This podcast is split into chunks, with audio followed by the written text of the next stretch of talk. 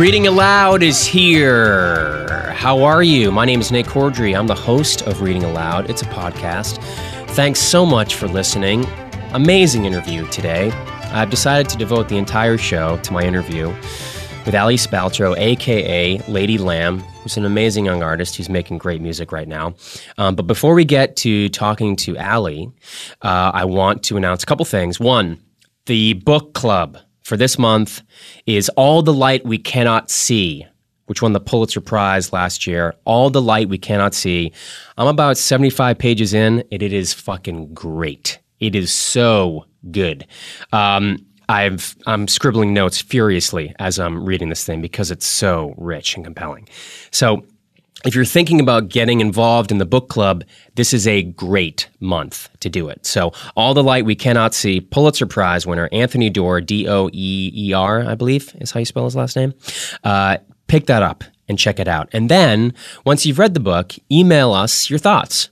So tell us what you liked and didn't like about the book at readingaloudpodcast at gmail.com. Readingaloudpodcast at gmail.com. Join the book club, be a part of the show, Get into reading, man. Also, our next live show is September 13th, Sunday, September 13th at 7:30 at the UCB Theater here in Hollywood on Franklin. Amazing set of readers coming up. It's going to be a great show. We've had a month or two off because I've been out of town and have other commitments, and now we're back, and it's a great way to start the fall. Um, so come down. It's only five bucks. Who can't spare five dollars? So come down to the UCB Theater on Franklin. September 13th, and see a live presentation of Reading Aloud. I will see you there. Uh, now I've got that stuff out of the way, let's move to this amazing conversation. This is the first time I actually went into the field and did an interview. So I was a little anxious about that. I had to make sure the recorder was working and and making sure I knew where I was going. Uh, but I think it came together really well. So uh, so here it is.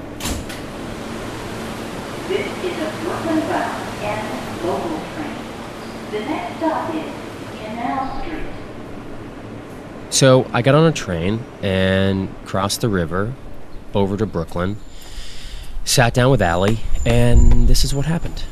Okay. Okay.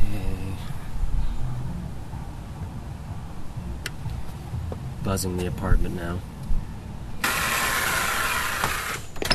Um, if I'm bookending this interview with, with songs from your album, which, if you could pick two to start the interview and to close the interview, what one would you choose? I would I would pick my two favorite songs on the album that are kind of the song equivalent maybe of the kinds of books that I'm reading of like sort of like thinking about consciousness and thinking about what humanity is and Yeah. and like and that kind of thing and and looking at how weird life is that Yeah. all that so Yeah, yeah. I would start it with the song Billions of Eyes which is kind of a song about anxiety and having trouble connecting with people Mhm. in the world now where we're all kind of on our phones and not really not really talking to each other um, and then I would end it with a song "Spat Out Spit," which is about what what is life? What are we doing? Like you Yeah. know, it's it's just like a weird like uh, song that an idea that came to me while I was watching someone, and it's in the song, but I was watching someone uh, yawning on the on the F train in New York, and I looked and I had this weird moment where I've seen people yawn my whole life and I've done it, but I when I saw this woman do it, I my I had a new perspective on it, and I looked at this person and thought that what an odd face, like what an odd thing to be doing with your face, like what it what that's weird. That's Yeah. really weird. That looks weird. Yeah. Um, and that spiraled my mind into like the chorus, which is um, Was I born wild? Have I been asleep this whole time dreaming up my life? Yeah. Basically. Yeah. Like, will I actually awake and find out that I'm an animal in the woods?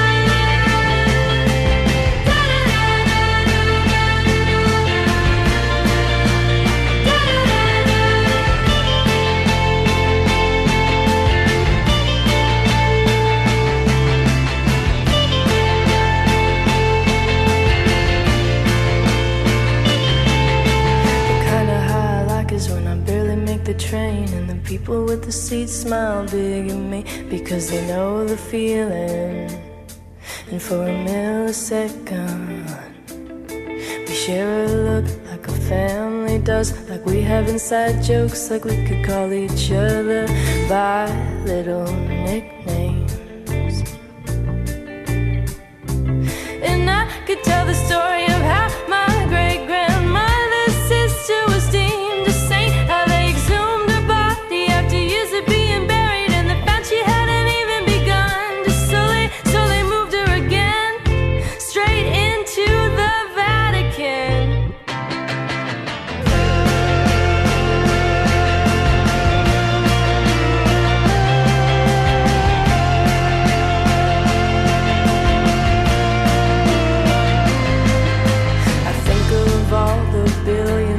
eyes are looking at something different at the same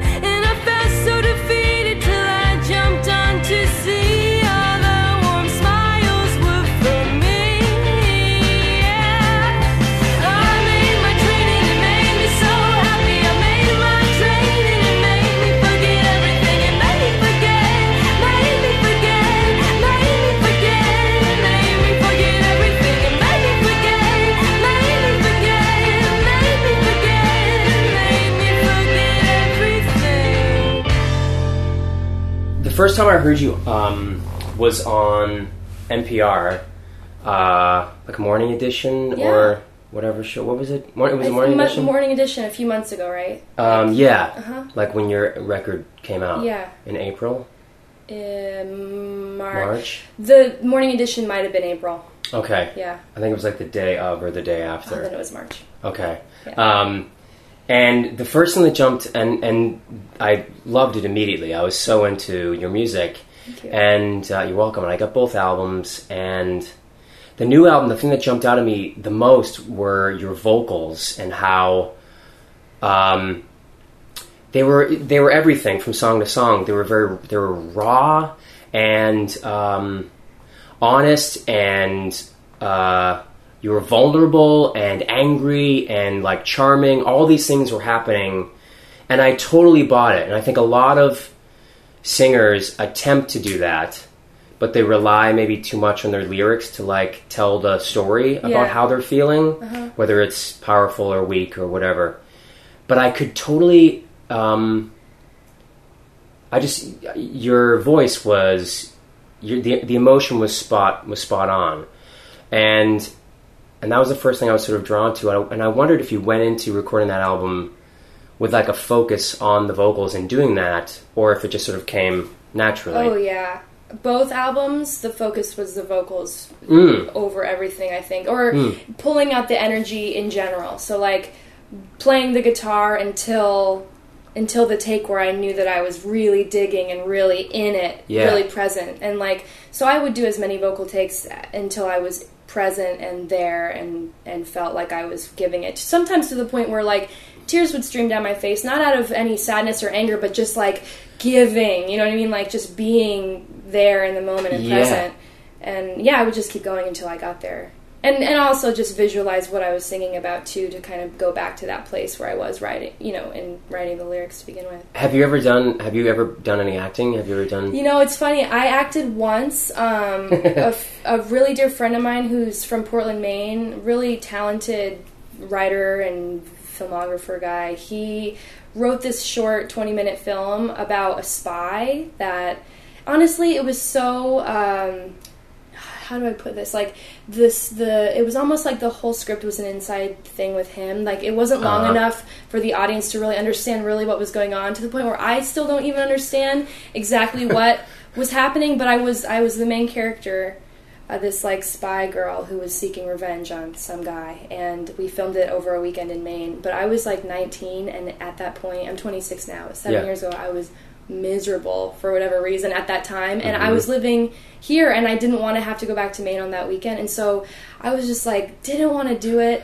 And the the big kicker was that most of my scenes were voiceover uh, reacting to a voice. So I was I was giving a line Oh, to the air which was so difficult Oh for me yeah. but it's funny that you mentioned that because it's something I'm curious about because I like the idea of reacting with a person Mm-hmm. but I've not really had the chance to do that. Yeah, Speaking out to the air is for your first time is like it.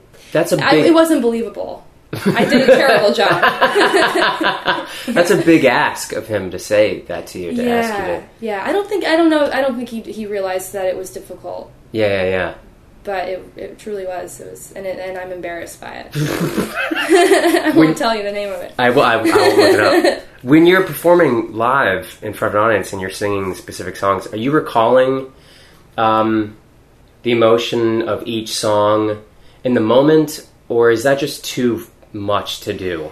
Um, there's so many trigger phrases that take me back to a place, Mm. um, and a lot of times it's a good place. Um, not everything is is brutal and, Yeah, and yeah. terrible. So a lot of the stuff on this new album is more just uh, uh, kind of just thoughts I had while having an experience, and Yeah. and, and and so it's very in my mind, in my head, you know, and, instead of like a an emotional experience. But it's it's I'm recalling a lot of like uh, memories, and then the physical act of the like the way that I sing really just opens me up. Yeah. So the emotion just it it has That's to great. come. It has to come out because of the way that I have to push the air out and Yeah, the yeah. sound out. It's just it's coming from such a deep place that it's like um, that's just the way. It, You're so It is. lucky because so many like sensitive, creative people don't have that ability to to get there. Not only to get there, but then to have the confidence and courage to fucking express it Yeah. because there's risk.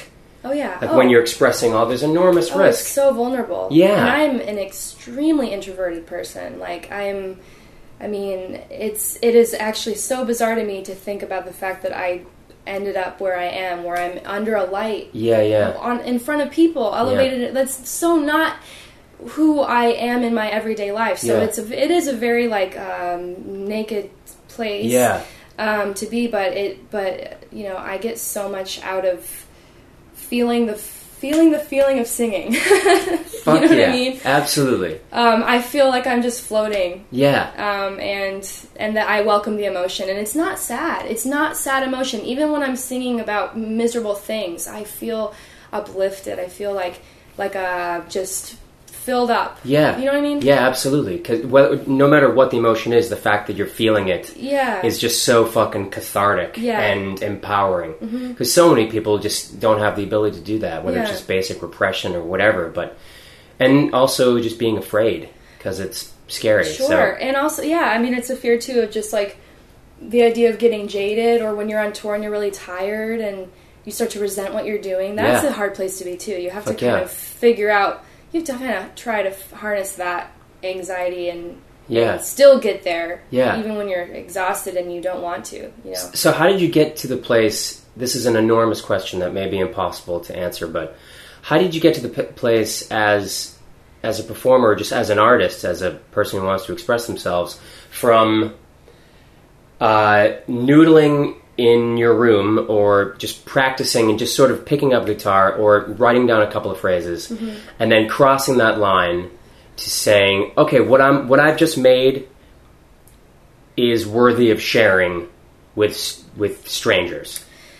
It was actually one person in my life who brought me to that place of uh, in my mind. It wasn't. It did not come from me. I when I started writing, I was 18, and I was doing it solely for myself. I had just come out of my first, you know, relationship in high school and was was just so upset and um, was finding that it was therapeutic. And I kind of just fell into doing it. I had all this poetry, and I was faced with being home for a year between high school and college. Um, and so I decided to teach myself how to play, to put the words to music. I'd never even sung before.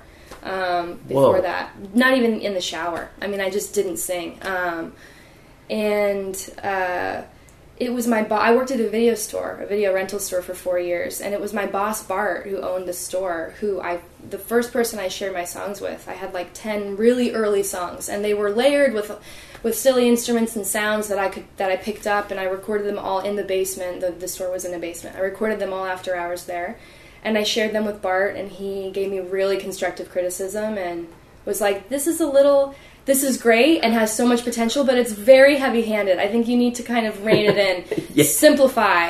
You know what I mean? And I was like, I was so eager. I was like, okay. Yeah. I wanted to please him. You know, I wanted him to. I wanted. I, I needed Bart's approval for to gain the confidence to keep going. And then finally, he was like, uh, after maybe three months of this uh, and sharing with him only, he was like, "Have you thought about performing?" And I hadn't. I really hadn't at all. Um, Wow. yeah, and this other customer, this customer who was a songwriter, um, found out that I was doing this kind of secretly, making this these songs, and said, and and we were we were acquaintances, and he uh, he invited me to an open mic night in the town over, and I went, and there was like three people there. It was the dead of winter in Maine, uh, and I was you know scared shitless, but I did it, and I felt you know a sense of accomplishment for even doing that as such an introvert and a shy person and a quiet yeah. person. And it spiraled from there. I went to a there was an open mic night in Portland, Maine, and I was underage. I wasn't even supposed to be there, but the owner let me in. And but it took me three weeks just to get the courage to go in the doors. Like I would drive the 25 minutes to Portland, sit in my car outside the doors, like with No white knuckling it, and I would go home. I would drive half hour home. Oh my god. And I did that for weeks until I finally went in.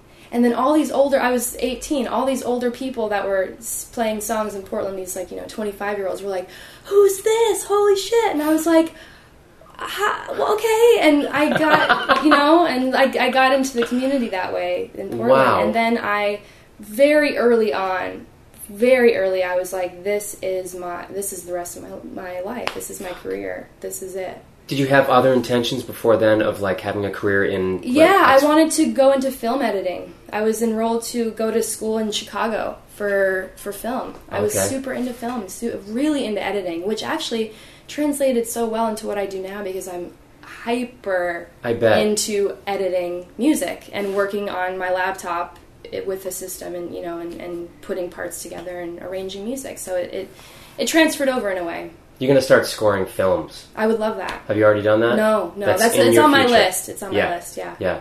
And like for this album too, I I I was able to take that that you know passion and, and make like my own lyric videos for the for the music. So I find that doing So this, like cool. all my little outlets in high school and of photography and film and all this, just kind of they're still there. Yeah. I can, I can still work on visuals for that for, for with music. you This know? the community in Portland must be so fucking proud of you. It's I it's amazing there. It, it's such a good music scene and everyone is so supportive of me. You came back recently.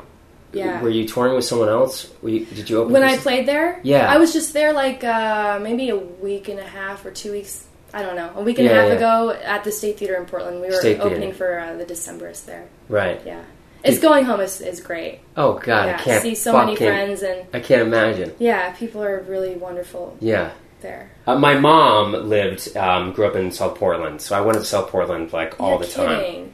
Yeah, my grandfather lived there, so That's whenever so we funny. My Yeah. dad grew up in South Portland, so my all my family's there. Like my whole dad's South side Portland? of- yeah, South Portland, South Portland High, and Yeah, I'm sure my- my, mother is probably 20 years older than than your dad, but I'm sure they know each other. But that's crazy. Yeah, yeah. All my aunts and uncles are there still. South Portland's like, yeah. Whoa. South Portland, Brunswick. Did you ever go to uh, um, DiPietro's, Sam DiPietro's, No. for Maine Italians? No, we just we do Amato's Italians. Amato's is great. Yeah, Amato's is the best. Yeah, yeah, Yeah. What's that? Is that like a shop? And Yeah, it's like a it's like a um, like a Cumby's, it, like that Mm-hmm. you can buy beer and gum, and then the back is a very small deli counter. Oh, yeah. And it was at the end. It was on Gowdy Street in South Portland, and my grandfather lived on Gowdy Street, so we'd walk down for Maine Italians. Wow. Like, and that as we were driving up, like my brother and my dad were just like rock. They couldn't fucking wait. And if my brother was within 200 miles He'll go. of South Portland, he will go out of his oh, way. that's great. And get I wonder yeah. if our grandparents knew each other. That's Probably, so I wouldn't be surprised. Yeah, I wouldn't be surprised. yeah. That's really. Int- where are you? Where did you grow up? I grew up in Weymouth, which is south of Boston, Okay. like 10 miles south Yeah. of the city. Yeah.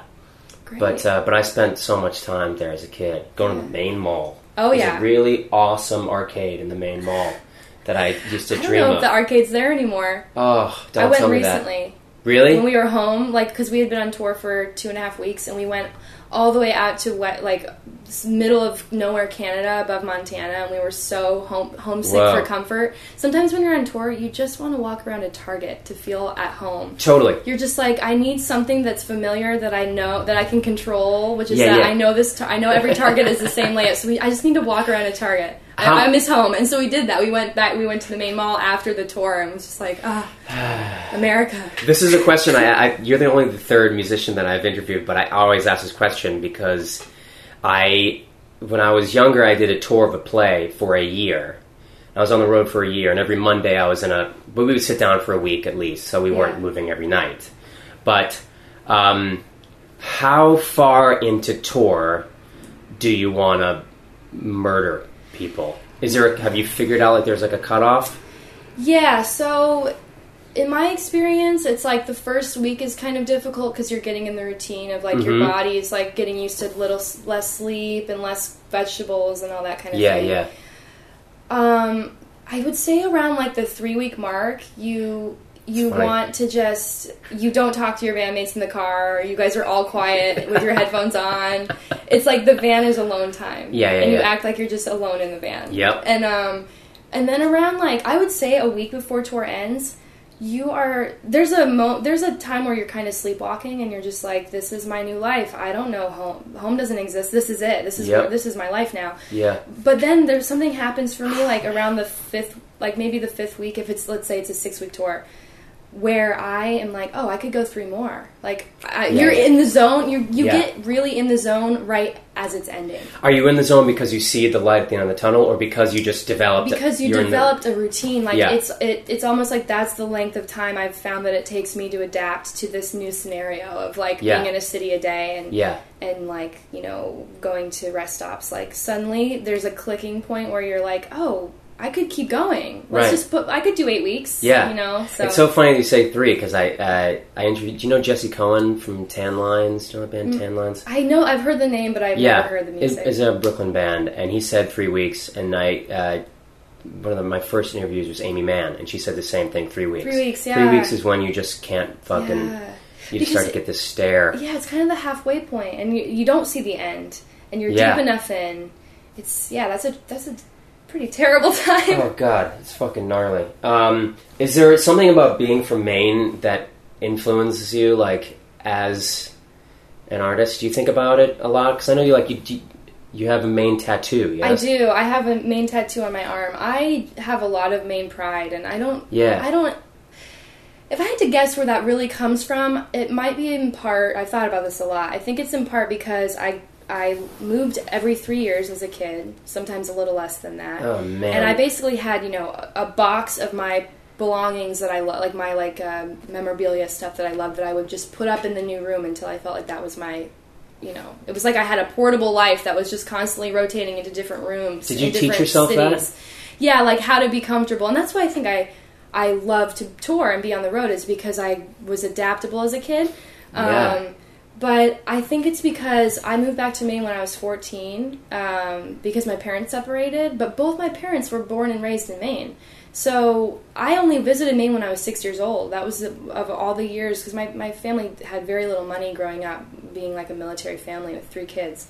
So we only went to Maine once, and um, I so I didn't have much of a connection to it besides the sort of mystique surrounding it with like my family stories and Sure. all my most of my family members still living there and my grandparents. So um, I think that I have a lot of like uh, a deep rooted love for Maine because when I moved back there at 14, it was the first place I really felt at home in.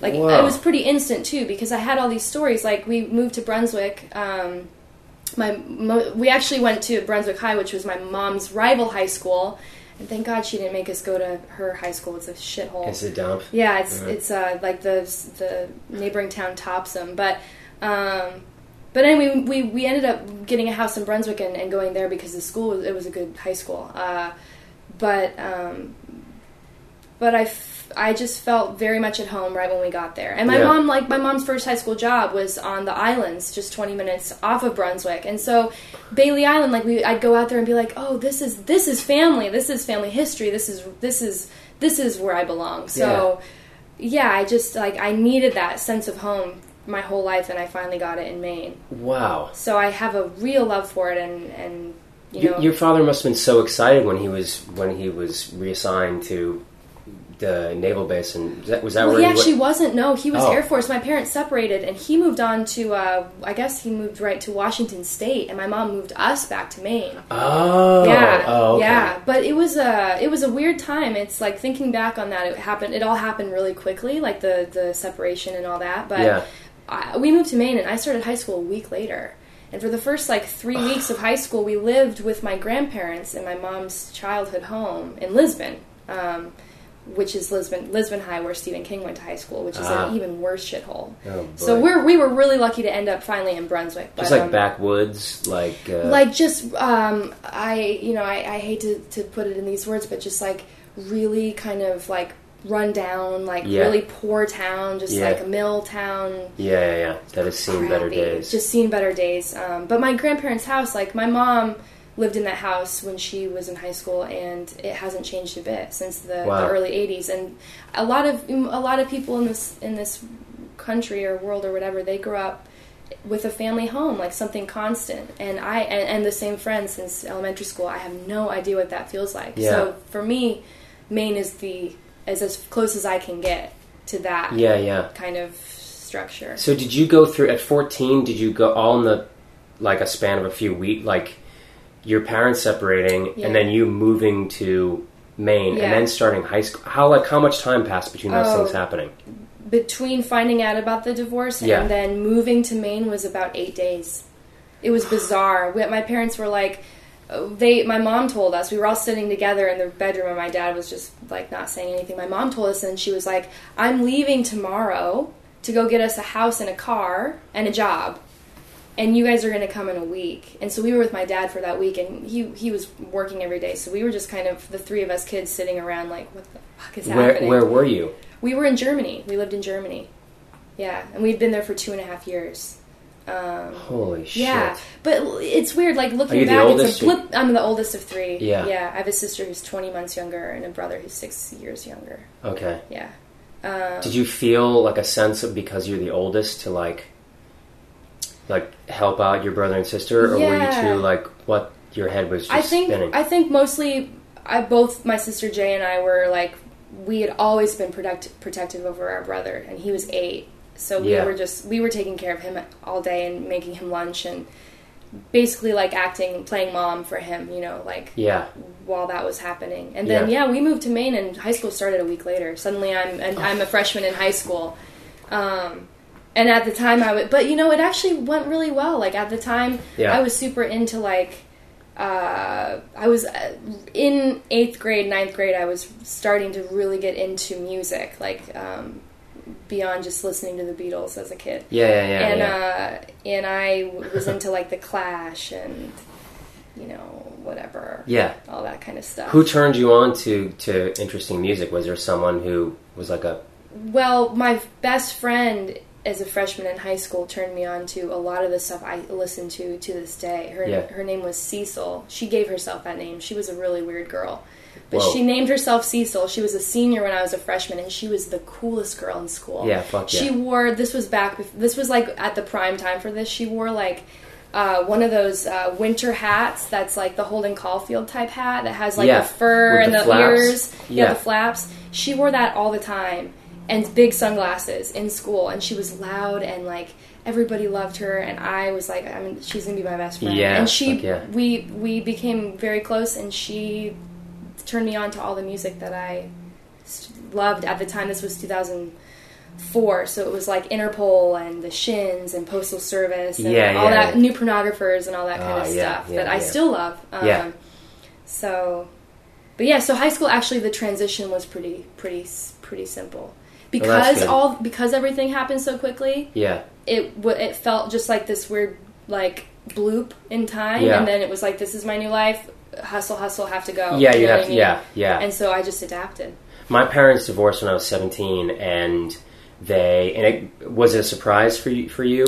Oh, did you- big time. Okay. One hundred percent. yeah, same here. Yeah, It was like, wait, wait, wait, what? What's happening? Like family meeting. same. sat down and um, and I was 17. I, I graduated from high school the weekend before.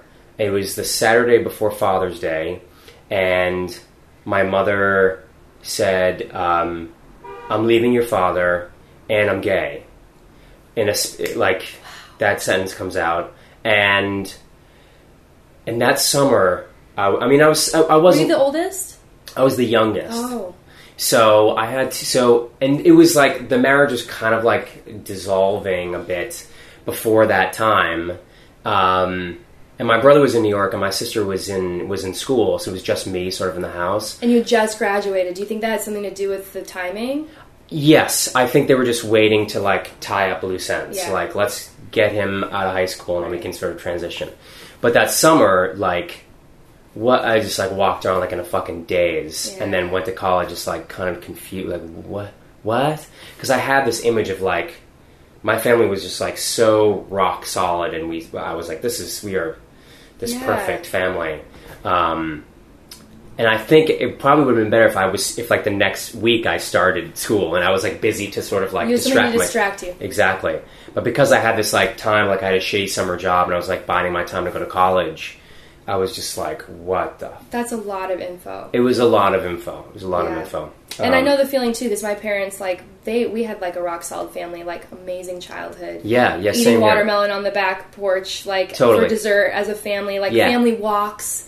Like Oh, you know what great. I mean? Like Yeah. it's it's bizarre when that So happens. charming and no perfect. no fighting in front of the kids. You know. Oh, same of- here. Never, Yeah. never, ever, ever. It was In like, that way, we're lucky. I think you know. oh, absolutely, absolutely. Yeah.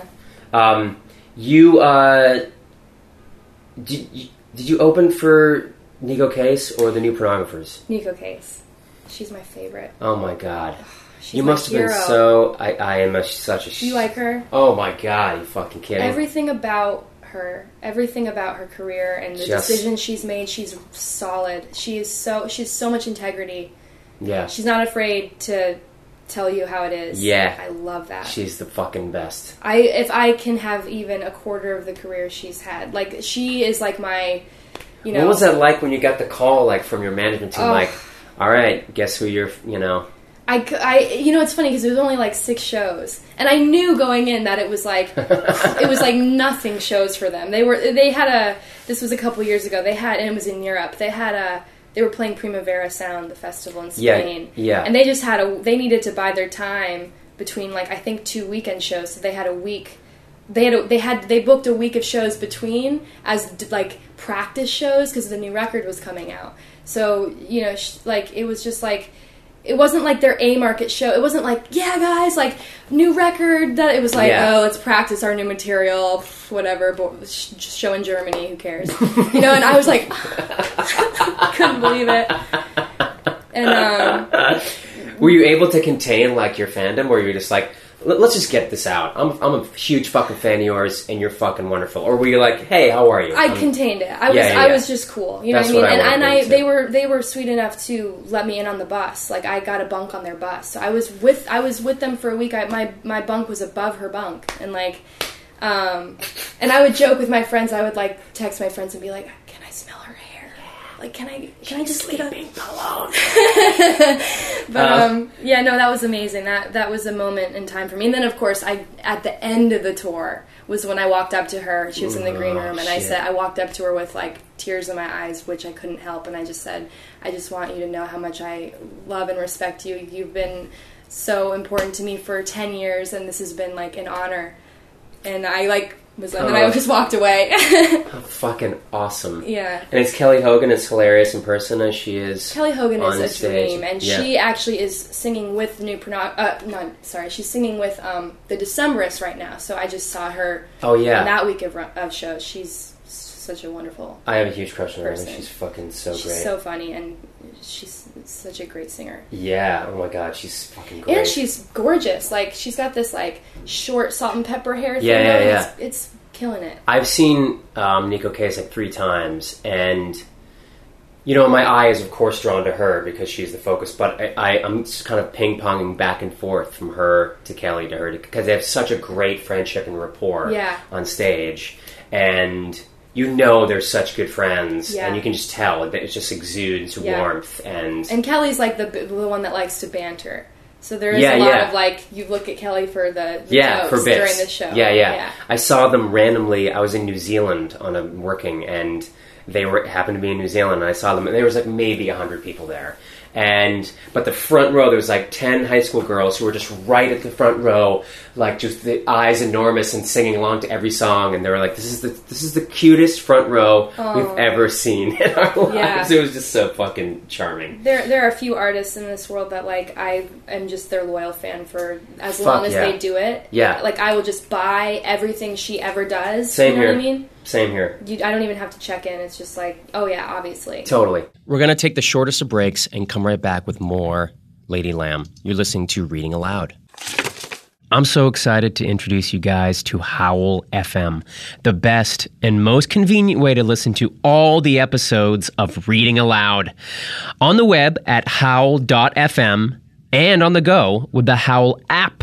Yeah, you can stream and download all Reading Aloud episodes that have been released in the past six months and go beyond the audio with behind the scenes photos, commentaries, and more. But there's a way to go further. Yes, you can go deeper by upgrading to Howl Premium for only $4.99 a month. You get exclusive access to the entire Reading Aloud archive and to all the Earwolf and Wolf Pop archives. This includes all episodes older than six months, all remastered with zero ads. That's right, no ads. Only with Howl Premium, listen to hundreds of hours of the WTF podcast with Marc Maron, classic interviews in there, Robin Williams, Louis C.K., and more. Howl has also partnered with some of your favorite hosts and comedians to develop Howl Originals. Brand new shows available only with Howl Premium. Check out the great new series from Lauren Lapkus and the AV Club right now. Already there are 10 brand new hilarious Howl originals, and we're adding new shows every week. Get access to all this exclusive content both on your phone and on your desktop with Howl Premium for only $4.99 per month. And with the promo code READING, you get a full month of a free trial. Just go to howl.fm and enter code READING at checkout. Remember, you can use Howl on your phone or your computer, but you can only use my promo code on Howl FM. That's the website. So go to howl.fm, that's H O W L dot FM, and use the promo code READING for one free trial of Howl Premium. And now let's get right back to our interview with Aly Spaltro, aka Lady Lamb.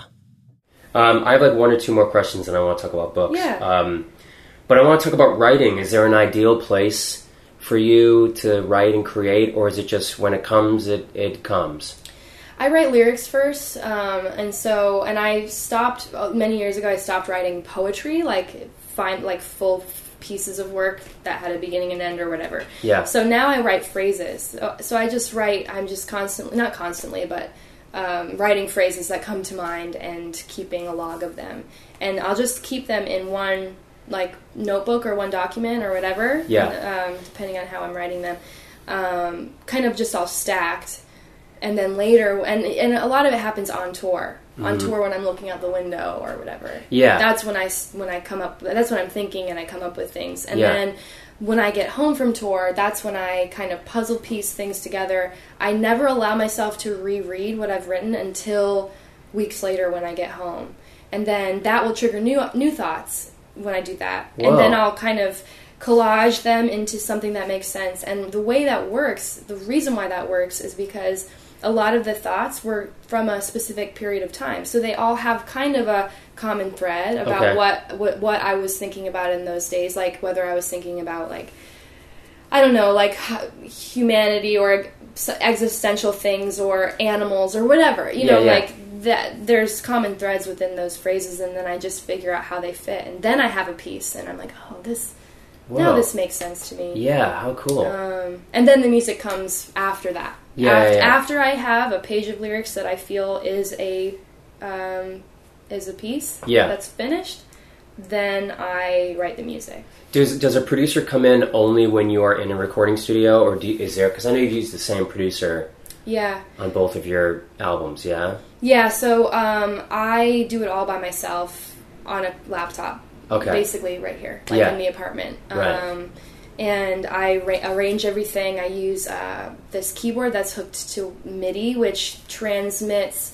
Like there's a the I use Logic, which is an Apple program, and I um, when I want to write like string parts and horn parts and stuff, Right. I can just play the keyboard hooked to the computer, and it will play those sounds. So I can write orchestras with a with a simple, you know, musical keyboard. So you doing you do all that arrangement? Yeah, As well. I write all the music, Whoa. including the drums. Which for this album, I I wrote using a keyboard, literally my fingers, Holy shit! and um, a drum pad that I'm borrowing, and um, and and real sticks. There's six pads, and I just Whoa. play that. Do you have like headphones on? You're Yeah. just sort of sitting. And that's the beauty of it is that I can do this any time of day or night because it's it's in headphones. Right. Yeah. And I play I write with my electric guitar which I hook right to the computer and so I can bang away on my electric guitar and not disturb anyone in this building Whoa! Any cool. time of night. And I can the guitar that I'm hearing in my headphones is has fuzz on it, distortion, whatever I want. Yeah, Um, yeah.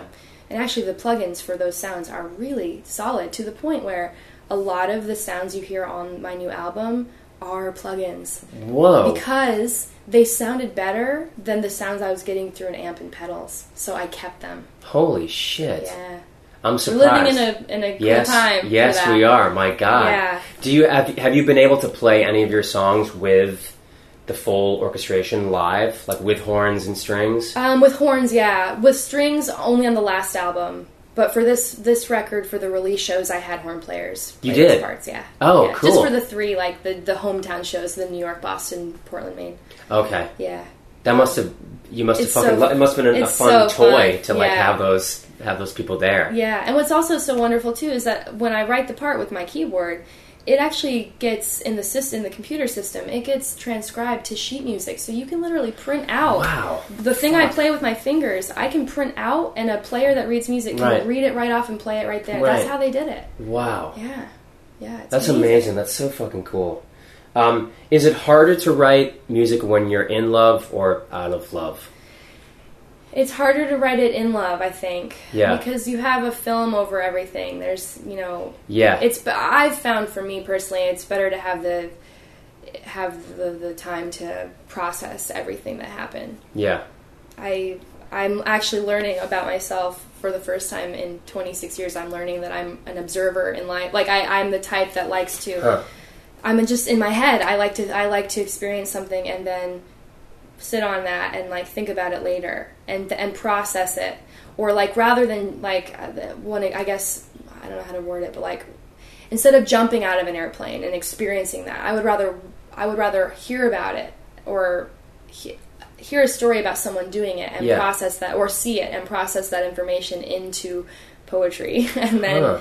And then As opposed to experiencing it Yeah. yourself and saying, I felt this and this is what happened. Yeah. So in that way, like with me writing music, it's just a lot of processing of of different things Wow. later, Yeah. and then just figuring it out. Yeah. Are there Yeah. things going through your head nowadays that are popping in as far Mm. as new music and new songs and new albums? Or are you holding off? You- Um, I'm I'm slowly just building lyrics right now. Yeah. Because it's really hard.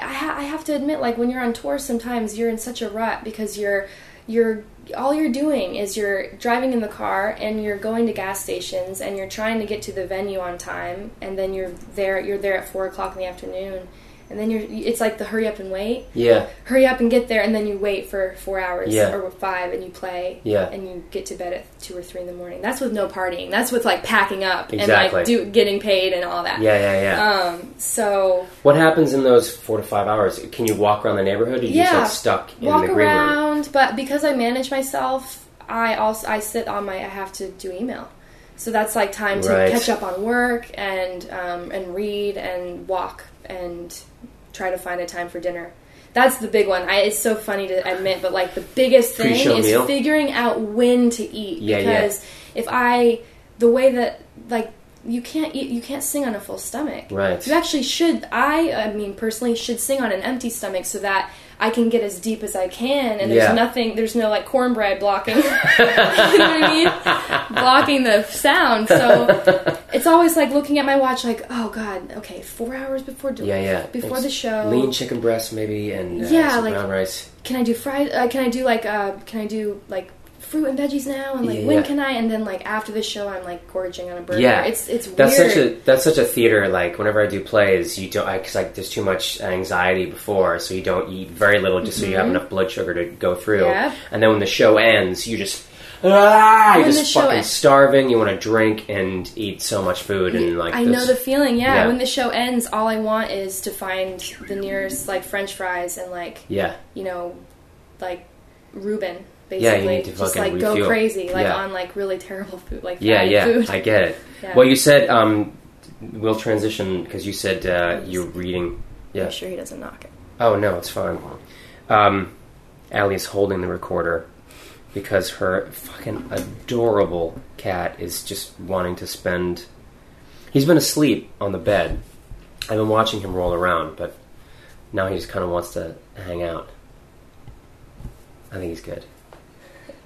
Hey man, does he speak? His eye looks better. He yips a little bit, Yeah. so it's rare, but that's what makes it so cute. Aw. My cat is very, very talkative. Like he just lets he lets me know, Yeah. yeah, what's how he's feeling. He meows when he's coming when I'm coming up the stairs. Oh, really? You can hear him through the door. Yeah. that's really cute. So cute. Um, so you can find some time to read in that spa- like after sound check and before you Yeah. go on. Um, were you always a were you always a reader? Did, was it something like your folks did a Um, bunch or you know, my parents growing up, they were not readers. Yeah. My mom read occasionally. She would read like Stephen King or like who's that guy Michael Crite Crichton. Michael Crichton? Yeah, so she would read stuff like that.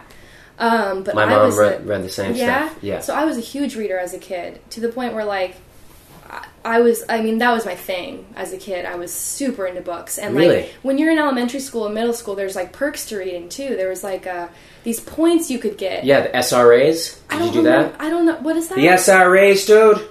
SRAs. I don't know what the different is. colors. You take the test. I think this is just like a Massachusetts thing. It's like an English like they it's like starts out with like blue and there's like 50 shades of colors and the more books you read and then you like you test after the books to make sure that you've read the book you go on to the next color and you oh, go on you and on what? I don't think we did that in the Southwest when when I was Oh, really? a Okay. kid there. did you have scholastic Scholastic for sure. that was the greatest thing in the fucking world Oh, yeah. when the scholastic box came when yeah oh and Oh. like the oh. book fairs and like the more Yeah. you read the more you like you got free books when the book fairs came for Yeah. being a reader and so and I, I was really into that too so and i was also like back then i was also into writing little fantasy books and Really? illustrating them. So my whole No life, shit. up till I would say up till seventh grade, when I suddenly took a turn for skateboarding Yeah, yeah. randomly for a couple years, um, I was eh, super into books. Wow. And um, and then I I would say that like high school, high school I wasn't really into reading. I was into art. Yeah. But I wasn't really into reading, and Neither a lot of times I. wouldn't even read the books we were assigned. Neither would I. I would never do it. I would be like Jane Eyre. What the fuck? I don't care. Yeah, like, you know totally. I mean? Yeah, I don't give a fuck. Johnny Tremain. I don't give a shit. That? And I'm also, bored. I was one of those pretentious kids that hated Catcher in the Rye. You like, I was one of those kids that was like, the only kid in class. that. Yeah, everyone's like, Right. this is absolutely brilliant. Yeah, yeah, yeah, You know, yeah. in like AP English, and I'd be like, "Fuck this," and my teacher would be like, "Aly."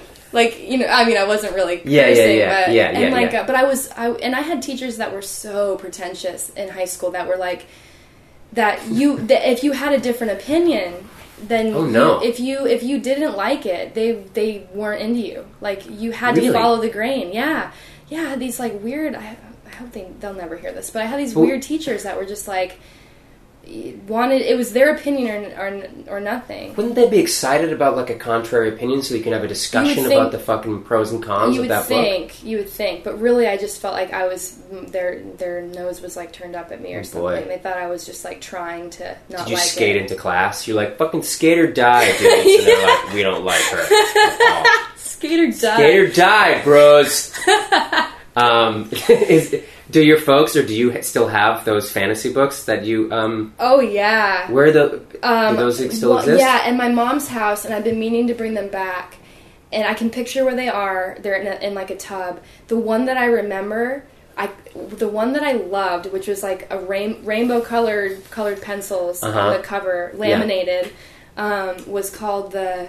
I want to say maybe it was the Chronicles, but maybe not. Something like to that effect, like the Chronicles of Rezanon. Oh. Rezanon was like this fantasy world I created, and the cover, the way that you got there, was on a roller coaster.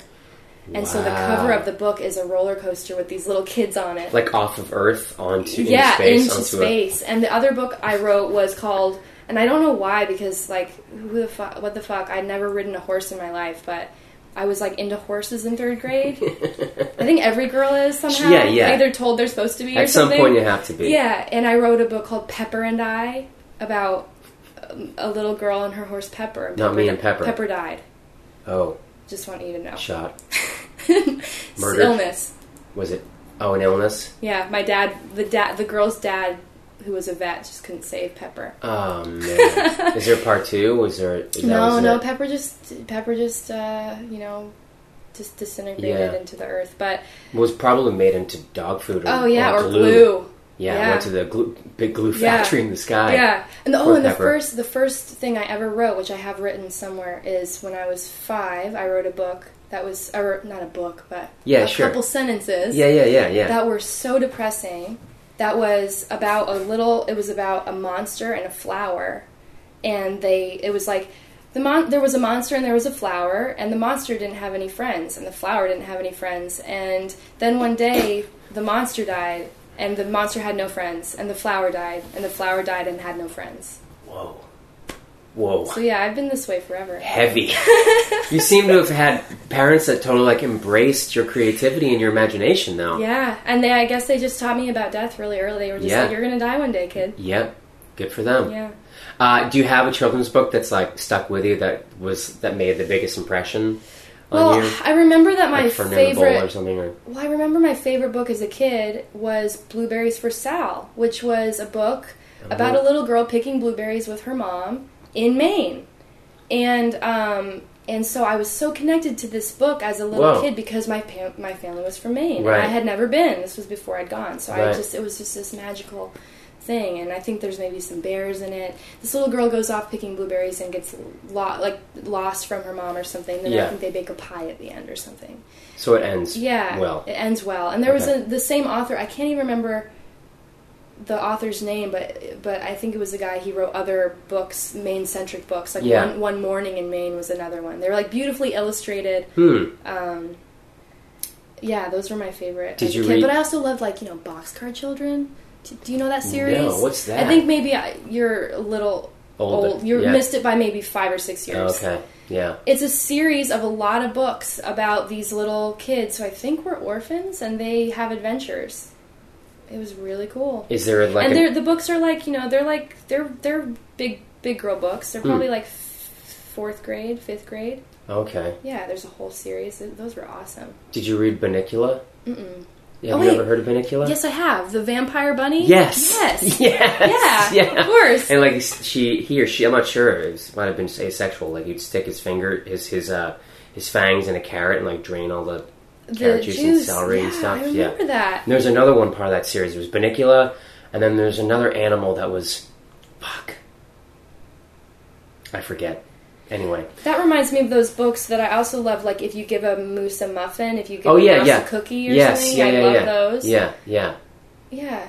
Um, Do you have um uh any book recommendations? Book that you books that you love? yeah. They so can share with my listeners. Yeah, so can- as, as an adult, because I, you know, like I said, I didn't read in high school, but I and I didn't read for a, I read very seldomly in the you know since I was like from like eighteen to probably twenty four. I re- I've read maybe a book a year or something. yeah, me too. Just didn't care. Me too. Um, was doing other things. Yep. And uh, but I would go through these little phases where I would go to the Strand bookstore near Union Square in Yes. Manhattan, which is just a beautiful bookstore Yeah, and I would just go on a like a binge. I would buy like eight books that I wanted to read, and I would just like stockpile them for later. And I slowly have gotten through them. Wow. Um, what motivated you to do that? Like, what what made you say, "I'm going in here and I'm gonna I'm just gonna start reading"? I think that I was. Um, I think that it was because I had moved here at the time. I had moved here, sort of.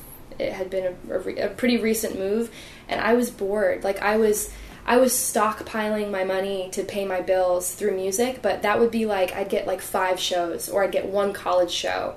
And then I and this Mm. was like this was in like 2009 or 10 where I had very little work. I had Mhm. enough work to pay my phone bill and my rent, Yeah, which were my only bills really. Right. Getting rid of my car. And then I would walk around the city. I would just wander the city all day, just like I would just look around and Yeah. and and I was bored and I want and and so I was just like I'm going to go read a book. I'm just going to go read a book in the park. I'm not, you know, I'm I'm tired of walking. yeah, So I think it was just something to do. Like and I felt like my brain my I think I felt that my brain was kind of turning to mush a little bit. yeah. Like I just wasn't really challenging myself, and I wasn't. I was writing music at, in my apartment, but I wasn't learning. Hmm. You know what I mean? Yeah, yeah, yeah. And um, but now I'm super in a book phase. Like right now, the last year, I because Cool. I've learned that like on tour, I also my brain turns to mush because I'm in the car looking at my phone. Yeah. And so I've decided no more of that. Like I need to be learning. And so my the books that I love are nonfiction. I love Okay. nonfiction. You want to learn. I I do, and Your I want to learn about stu- weird stuff. Like Yeah. I want to learn about like I don't know. I right now I have my hands in a lot in a few different subjects that I'm super into, and Where? they're a little alienating. Where are they? maybe I'm right now. I'm really into learning about psychedelics, Uh huh. but not from the standpoint of doing them. From the standpoint of like this is extremely interesting. yeah. What it, where can our brains go? Have you read the electric Kool-Aid acid test? no, heard Oh of it. Oh God, it's fucking great. Yeah? Yeah. I just finished a book called. Um, well, there's a few. Right now, I'm reading a book called Food of the Gods, and the idea behind that one is that um, psychedelic mushrooms had an early effect, had a, an effect on early humans with art and culture. It, oh, it expanded Whoa. their consciousness. It's just a theory. So there's that. I love learning about like the pyramids and like Mm. theories of really what the pyramids were actually used for, not burial chambers, so that kind of thing Cool. which is just fascinating. And um, one of the books I think it's in here that I that I finished recently that I love is called Intelligence in Nature, and it's the idea that humans are not the only animals or creatures on Earth that have conscious that make decisions on how to Yeah. survive. So like the idea that plants and ants and whatever Right. animals Right. like have more there it's not just machine we're not just machines Yeah, that, yeah, that there's more behind it so that kind of thing Wow. Um, So you're on a big non-fiction. kick. Big nonfiction. The other one that I just finished that I loved was called The Blue Tattoo, and it's about. This is off that subject, but it's about um, this 14 year old girl named Olive Oatman, who in the mid 1800s, her, she and her family were on a wagon trail moving from uh, I want to say um, Michigan to like California. Yeah. And her family, her their wagon was um, mauled by Indians, and her whole family was killed except she and her sister, and they were taken into the tribe.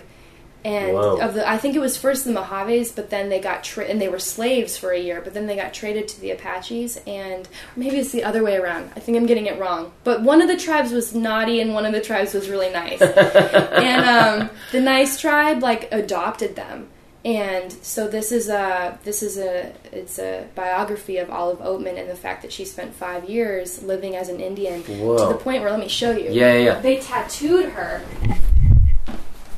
They tattooed her her chin. Oh my god. And the way that the um the, Whoa. the idea behind the tattoo is that um, this tribe believed that if you were tattooed, you would be able to in the afterlife you would find your tribe. You would find each other again. Gotcha. And so the idea behind this, uh, one of the theories in the book is that because there's no, there was no scarring on her tattoo, they think that she got it completely willingly. Because the tribe didn't force people to get the tattoo. It was not an obligation. It was a choice.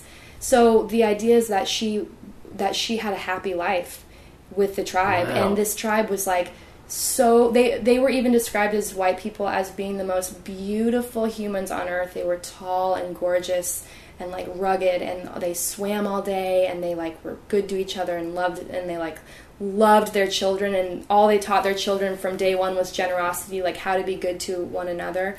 And so it's the theory is that Olive really loved being there. She spoke their language. And then her brother, who was the only member of her family that survived, spent years trying to find her and took her back from the tribe and she re-entered civilization and she went on book tours. She like went on tours and talked about her experience. Wow. Oh my And she was a celebrity of her day. It was like 1855 or something like that. And so that kind of book, these Whoa. kinds of books that I'm talking about, I Yeah. can just fly through. This Yeah. kind of stuff intrigues me so much. It's Wow. like can be pretty random subjects, but just kind of off the wall like How did, how did who who recommended that book to you? How did you find? Because that, that's a book I've never heard of. It sounds incredible. Do you have friends who you go to for like book recommendations? No, but I will say when a friend recommends a book to me, I it's like the biggest gift. I, I will read anything that someone recommends to me because I really if, if I if I know the person and I you know Yeah, respect yeah. them or I we I like you know I, whatever Yeah, if they're if someone is raving about a book, I believe it. I'll trust it. Yeah, and yeah, I'll, yeah. And I'll and I'll get the book or read it. So Okay. I love being given books. Like couple fans have given me books, and I love that. Oh, cool! So like what a great thing! it's great. Like and, and they'll a literally, show? yeah, they'll write me a note that says I that basically says I love this book. I got a lot out of this book, and they'll give it to me. What a fucking It's such wonderful a gift. gift. Yeah, so I like even if it's and I'm not like I said I'm not super drawn to fiction, but I will read fiction like when Yeah, it's recommended. So Yeah. I found this book, you know, I have to say, like the way that I'm finding these books that I'm like tearing apart right now Yeah. is Amazon. Because Amazon Recommendations. Yes. Got that.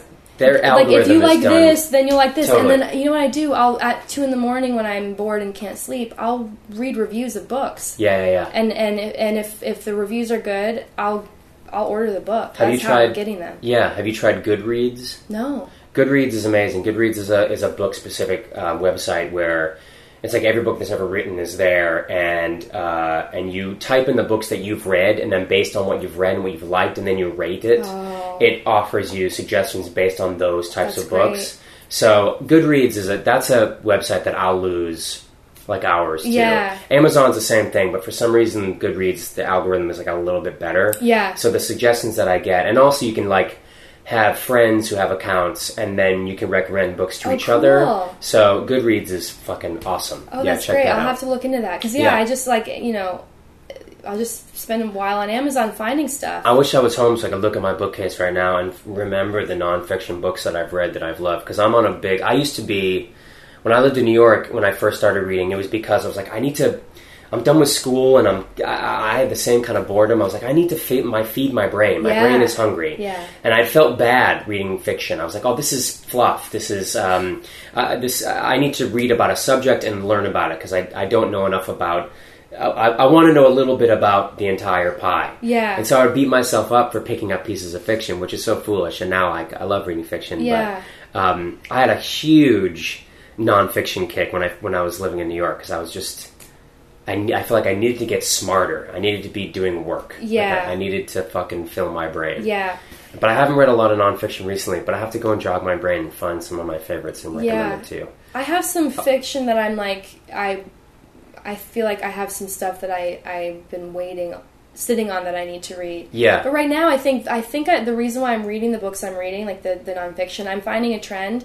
It's all basically stuff. It's not like it's not like you know uh, it's not like book smart stuff. It's like humanity stuff. It's consciousness stuff because Mm. this kind of thing really inspires me to write Yeah, yeah. poetry. So I Oh, think cool. I'm just like I think that there's a real reason that I'm kind Yeah, of yeah. drawn to these stories. Like Yeah. reading about a 14 year old girl who gets kidnapped by Indians. Like it's and it's a true story. Right. It makes you. It really kind of blows your mind a little Yeah. bit, and it makes me. It gets my wheels turning. Amazing. So that's why I think I'm drawn to this kind of thing. The the the one book that I, because the thing too is that I don't really have favorite books or authors. I just Yeah. I haven't really. Fa- I I don't know if I've spent enough time committed to finding authors that I love, yeah. um, especially fiction. Yeah. But the nonfiction that I is like probably the, the my favorite one I've read in the last So couple cool. of years is called My Stroke of Insight. It's about a neuro. I'm gonna butcher this. She's a she's like a brain scientist, neuroscience. yeah, yeah. Neurosurgeon. Maybe she was a neuro- neurosurgeon or something, but she her name was Jill Bolte Taylor, and she had a stroke in I in I want to say her left hemisphere, which everyone controls language and that kind of thing. Yeah. And she had a clot that like you know like engulfed her brain, um, drowned her brain or whatever, and she experienced the most crazy stroke where she lost her language, lost everything, and she was alone, like exercising, and she looked at her hands, and they suddenly looked like claws. Like her human hand to her looked um, completely Whoa. like an ape's or something. Like she didn't recognize her body, and she was like starting to feel really weird. And she basically just takes a long time describing this in the book, but like what it took for her to call someone that she worked with to get help without having language. And she got to the hospital and long story short she loses her entire she loses her ego. She loses she forgets who she is. She doesn't recognize her her parents. She's like 40 years old or so. She doesn't know anything. She couldn't tell you that that's a couch or that's a book or whatever. And she describes it as the most freeing blissful time in her whole life Wow. of the only thing that she could do was read people's body language. So when a nurse entered the room, she could sense that that person was good Yeah. or had not so great intentions or didn't really care about her based on the way they carried themselves because she couldn't recognize life Did around she, her. did she do a TED talk? I'm sure she. I think she did. Okay, 'cause I think this story a sounds a little familiar. Yes, she did do a TED talk actually, and this is her book and about the experience and how her Wow. she her mom had to reteach her what every item in the world is based on telling her. She would literally say like Jill that she would put Jill on the grass and Jill would touch the grass and she would say this is grass. This is this grows in the ground. There are bugs. This is a bug. The bug is in the grass. Her mom retaught her what what consciousness in life is, but she it's it's a brilliant account from a neuroscientist. Like this is someone who, whoops, this is someone who studies the brain and had a stroke and experienced what she Wow. the trauma that she deals with in patients and she remembered it all on the other end to write a book about the experience. It's unbelievably it's incredible. That, give me the name and the title of So it's My Stroke of Insight. It's by Jill Bolte Taylor. And uh, amazing. What a highly great, recommend it. what a great recommendation. Um, if I'm bookending this interview with, with songs from your album, which if you could pick two to start the interview and to close the interview, what one would you choose? I would I would pick my two favorite songs on the album that are kind of the song equivalent maybe of the kinds of books that I'm reading of like sort of like thinking about consciousness and thinking about what humanity is and Yeah. and like and that kind of thing and and looking at how weird life is that Yeah. all that so Yeah, yeah. i would start it with the song billions of eyes which is kind of a song about anxiety and having trouble connecting with people Mhm. in the world now where we're all kind of on our phones and not really not really talking to each other. Um, and then I would end it with a song, "Spat Out Spit," which is about what what is life? What are we doing? Like you Yeah. know, it's it's just like a weird like uh, song that an idea that came to me while I was watching someone, and it's in the song, but I was watching someone uh, yawning on the on the F train in New York, and I looked and I had this weird moment where I've seen people yawn my whole life and I've done it, but I when I saw this woman do it, I my I had a new perspective on it, and I looked at this person and thought that what an odd face, like what an odd thing to be doing with your face, like the, what it what. That's weird. That's Yeah. really weird. That looks weird. Yeah. Um, and that spiraled my mind into like the chorus, which is um, "Was I born wild? Have I been asleep this whole time, dreaming up my life?" Yeah. Basically, Yeah. like, will I actually awake and find out that I'm an animal in the woods? Two great choices. Thanks. Uh, Aly Spaltro has been my guest today. See Lady Lamb this fall everywhere in the U.S. and in Europe. Thank you so much. This was fucking super fun. It's been a pleasure. This it was, was really great. fun talking to you. Yeah, thank you. Thanks, Nate. Now I'm sitting on the train and I'm peeling an orange. I look over nonchalantly at a woman. She is yawning, and though this sight is common, I am abruptly mesmerized. And it strikes me in this moment, for the first time in my life, how strange we all are. Animal hearts pumping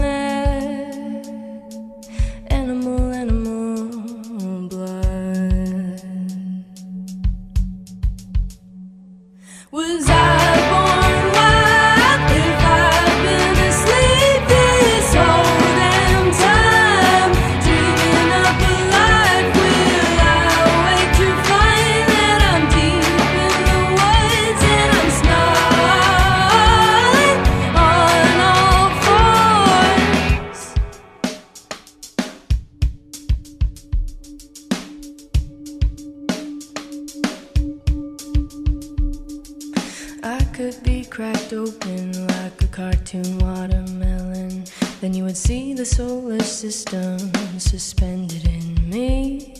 It's the same one in you that pulses and spins. We're just made of flecks of the heavens, spat out spit. We are filled with the gore from long, long before. And I'm through starting wars to make you see me a warrior. Oh.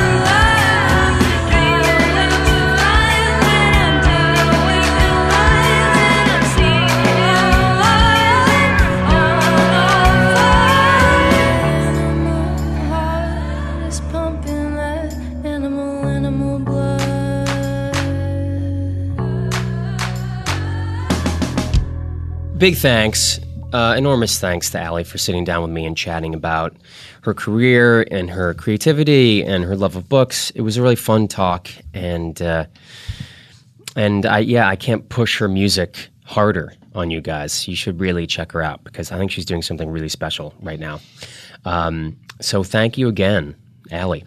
Uh, she's on the road right now, so go to her website, check out where she's playing. She's going all over the place. She's in the U.S. She's going to Europe. Uh, so check her out live. She's great live. I saw her at the Echo a few months ago, and she was awesome. Uh, and that's it for this week's show. I'll be back next week with an amazing interview uh, with Amy Nicholson, who hosts the Canon here on Wolfpop. We talk movies, great books about movies, her experience as a film critic for the LA Weekly. It's a really fun, awesome conversation. So that's next week, as well as a really funny reading that John Ross Bowie did for us. Oh, God, he just absolutely destroys it. I'm so excited to share with you guys. So thanks so much for listening to another episode of Reading Aloud. Uh, and big thanks always to Possessed by Paul James for allowing us to use his music for our theme music. He's amazing. Uh, my name is Nate Corddry. You've been listening to Reading Aloud, and we'll see you next week. Okay. All right. Oh, you hit me like a hurricane.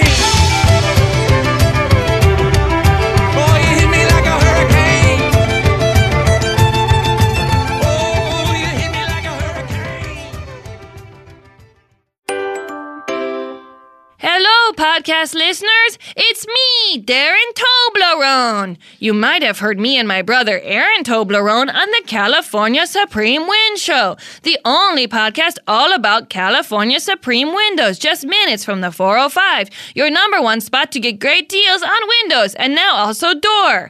But there are many more podcasts than just my brother's podcast. It's true, like with special guest Lauren Lapkus, for example. Every week she plays a different character and she's the guest of someone else who's playing another character who's the host. It's complicated, but it's also not. But it's also great, almost like a jigsaw puzzle. Listen to this. Get off your knees, you damn idiot. Oh, I love you, Regina. Stand up. I'm going to give you osteoporosis in your knees with my cane. Stand up, you idiot. I will, Master. Put on this ball gag, you bitch. Take it out. You liked it too much. Thank you. Thank you, Mommy. So sit by your favorite window and listen to with special guest Lauren Lapkus on earwolf.com, iTunes, or the podcast player of your choice. Doinky windows forever. Goodbye.